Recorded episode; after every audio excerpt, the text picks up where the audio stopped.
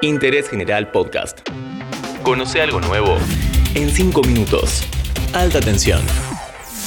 Hola amigas y amigos de alta tensión, bienvenidos a un nuevo podcast sobre energía en interés general. Recibimos algunas consultas de nuestros oyentes y decidimos hacer un capítulo especial. Yo soy Tomás Rodríguez Sanzorena y esta es la primera edición del consultorio de alta tensión.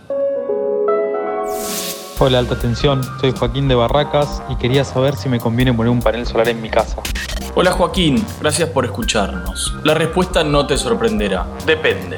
Hay varias razones por las que instalar un panel solar. Para gastar menos, para cuidar el medio ambiente o para tener suministro eléctrico en un lugar alejado de la red. Para tener en cuenta, una instalación de 2 kilowatts cuesta entre 250 mil y 300 mil pesos. Con eso abasteces el servicio básico para una casa, la iluminación, la heladera, un televisor y una computadora. Es decir, no un aire acondicionado, por ejemplo.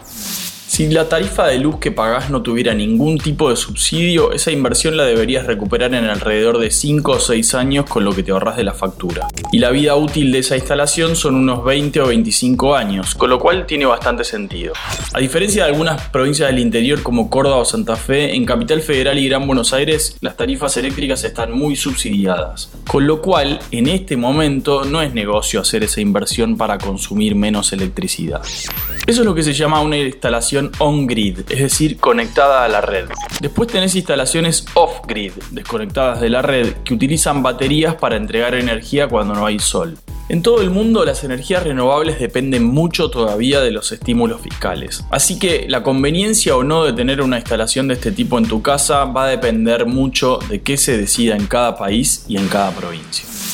Hola Alta Tensión, ¿cómo va? Yo soy Camila. Les quería preguntar si hay alguna chance de que haya un accidente nuclear en Argentina en algún momento. Gracias, el podcast está re bueno.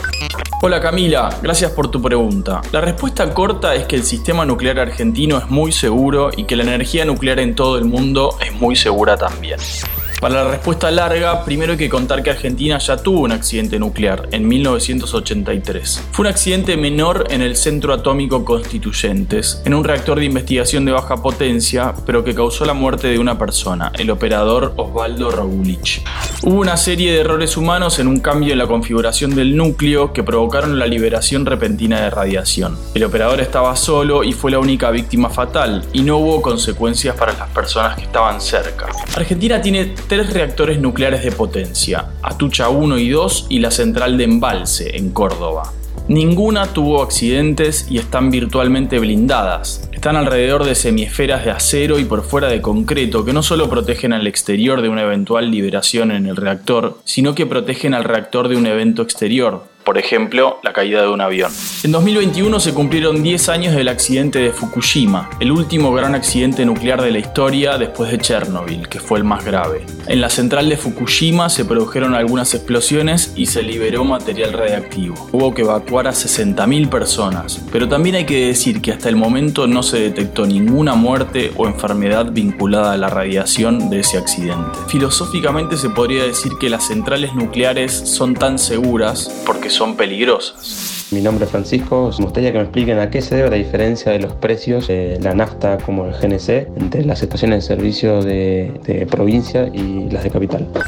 Vamos primero al GNC, que es un reclamo histórico de taxistas y remiseros. A fin de 2020 había diferencias de más del 30% entre estaciones de servicio del interior y de Capital Federal. Según los estacioneros, esas diferencias se dan por pura competencia, oferta y demanda. En Capital compiten con precios más bajos y en provincia, donde en teoría hay menos competencia, tienen precios más altos. El otro factor es la logística, que es un factor fundamental en el tema de las naftas. En Capital y Gran Buenos Las refinerías están cerca y es más barato llevar el combustible. Las naftas más caras del país están en las provincias del norte y las más baratas en el sur, que están exceptuadas del impuesto de los combustibles líquidos.